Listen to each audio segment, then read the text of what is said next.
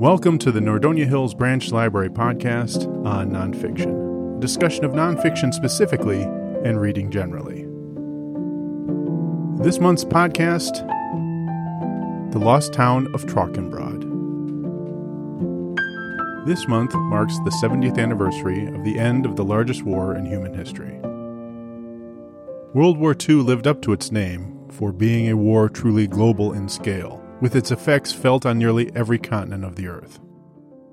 As with any war, there was great tragedy, great triumph, stories of heroism, stories of cowardice.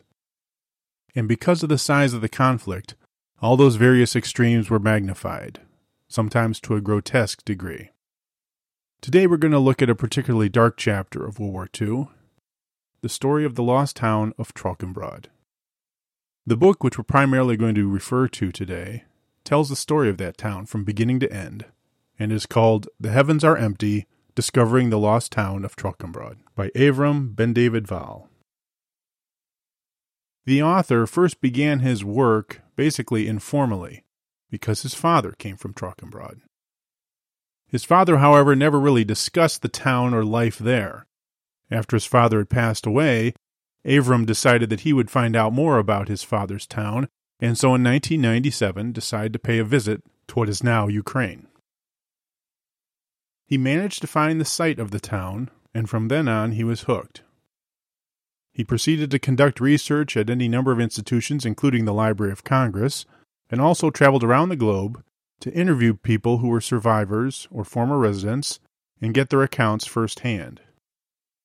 Being the late 1990s and the early years of this century, he was really up against the clock because the number of people who had actually lived or witnessed Trochenbrod was dwindling with each passing year.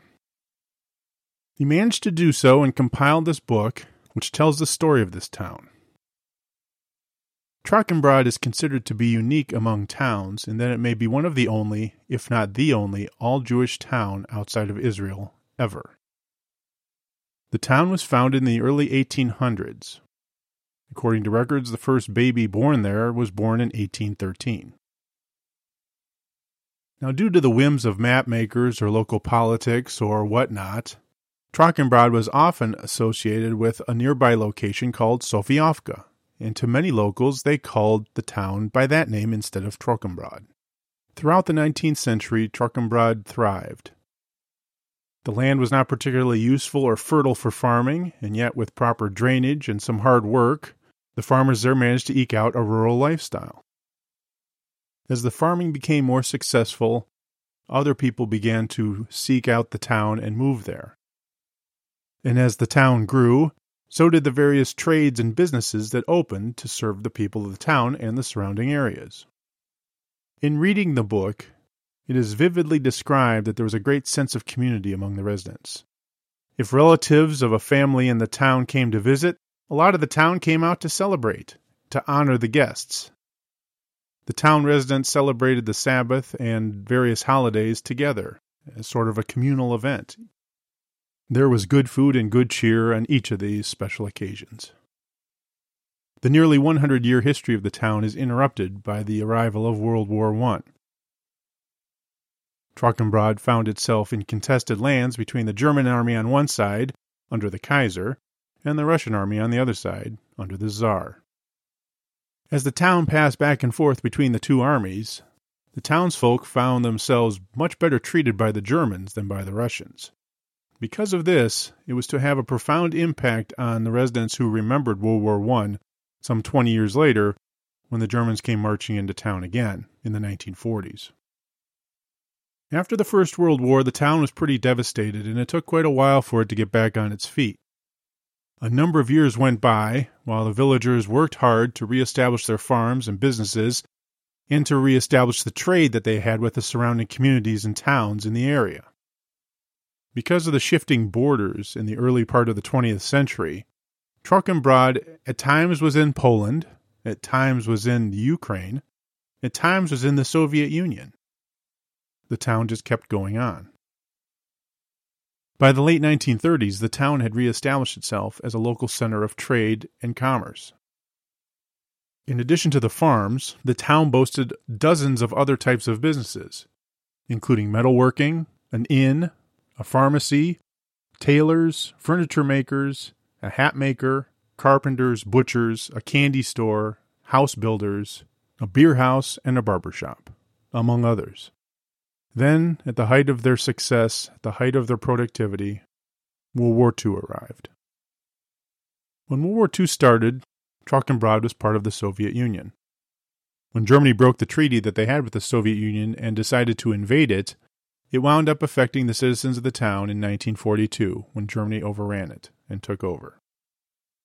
Because of the experiences during World War I, in which the townsfolk were better treated by the Germans than by the Russians, when the Soviet army retreated to the east at the approach of the Nazis, most of the townsfolk decided to stay, in part because of these memories from 20 years earlier. The decision to stay was to prove fatal. One of the first things that the Nazis did when they took over Trochenbrod was to give license to the locals in the area who were envious or jealous of the success of the town to take what valuables or possessions that they saw fit and to shoot the people who disagreed or resisted with them. In this way, the Nazis employed the locals to do some of their dirty work for them.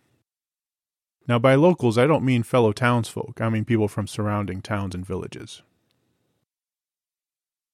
But for all the people who took advantage of this permissiveness on the part of the Nazis to plunder Trochenbrod, there was also those in the area who risked the lives of themselves and their families to house escapees from the town, or to help them on their way, or to provide food for them, shelter, clothing. Many acts of quiet heroism and bravery were conducted on behalf of the people of the town. Before the end of 1942 arrived, the Nazis, on three separate days, marched the residents of the town of Trochenbrod to a nearby pit and murdered them all. Up until the very end, the last day, the third March, there were still people who thought that there would be a reprieve, that they would be allowed to continue, that they would live. But that was not to be. The author estimates that out of the over 6,000 people that were there at the beginning of 1942 when the Germans invaded the town of Trochenbrod, perhaps as many as 60 survived. Some escaped into the local forests and hid out there. Some escaped and joined the local resistance.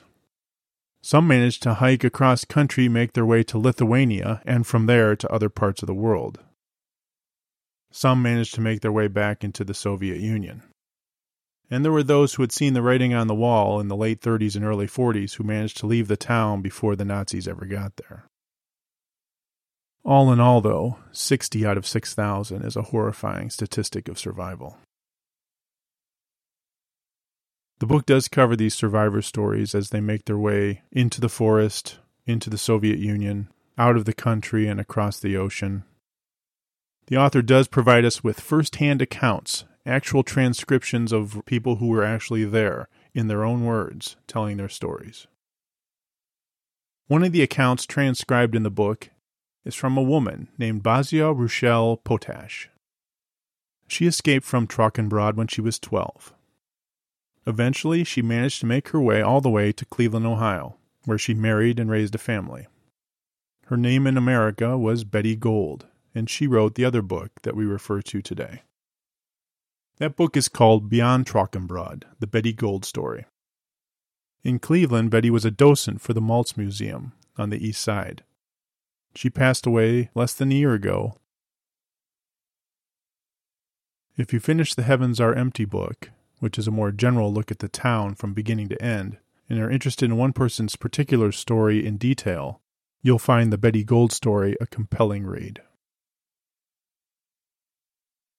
After the townsfolk were gone from Trochenbrod, the Nazis used the area as a farm for their army for about a year. But before that, they had dismantled every house and building in the town and burned the rest. The author continues on with the history of the area after the war and how, even with the loss of the town, there is still a singular sense of community among the children, grandchildren, and great grandchildren of the residents of Trochenbrod who managed to escape. Even within the past few years, there are local organizations that honor the memory of the town and who get together regularly in support and commiseration. The author does provide some photographs, most of which he took himself, as well as an appendix containing other first hand accounts, a glossary of Yiddish terms, and a chronology of the town history. He does not include an index. The author, in his initial visit in 1997 just to find out where his father had lived, turned a simple trip into an avocation that has benefited all of us who read this book. For in the end, the story of the heavens are empty is not necessarily the story of the horrifying events of one particular year and the ending of a town, but rather a celebration of the life and the industry of the town and the people in it. Of one other note, the preface is written by Jonathan Safran Foer, who you may be familiar with as an author of fiction. It was actually Mr. Foer who got me interested in this story of the town of Trochenbrod originally through his novel Everything is Illuminated, which was later made into a movie. In very similar situations, the main character of that book travels to Ukraine to discover the lost town of Trochenbrod. If you're interested in rounding out some more depth in the story of this town, pick up Everything is Illuminated by Jonathan Safran Foer. We'll end here with a poem written by a resident of Trochenbrod, and probably published in the local newspaper of Trochenbrod around 1939. The author is Yisrael Biter. Don't despair, my brother dear, if in the west day's end seems near. I beg hold fast these words of mine, after this darkness a light will shine. Join us again next month and we'll take another look on nonfiction. Until then, we'll see you at your Nordonia Hills Branch Library. Music by 20 Riverside, provided by Mevio's Music Alley, music.mevio.com. Thank you for listening.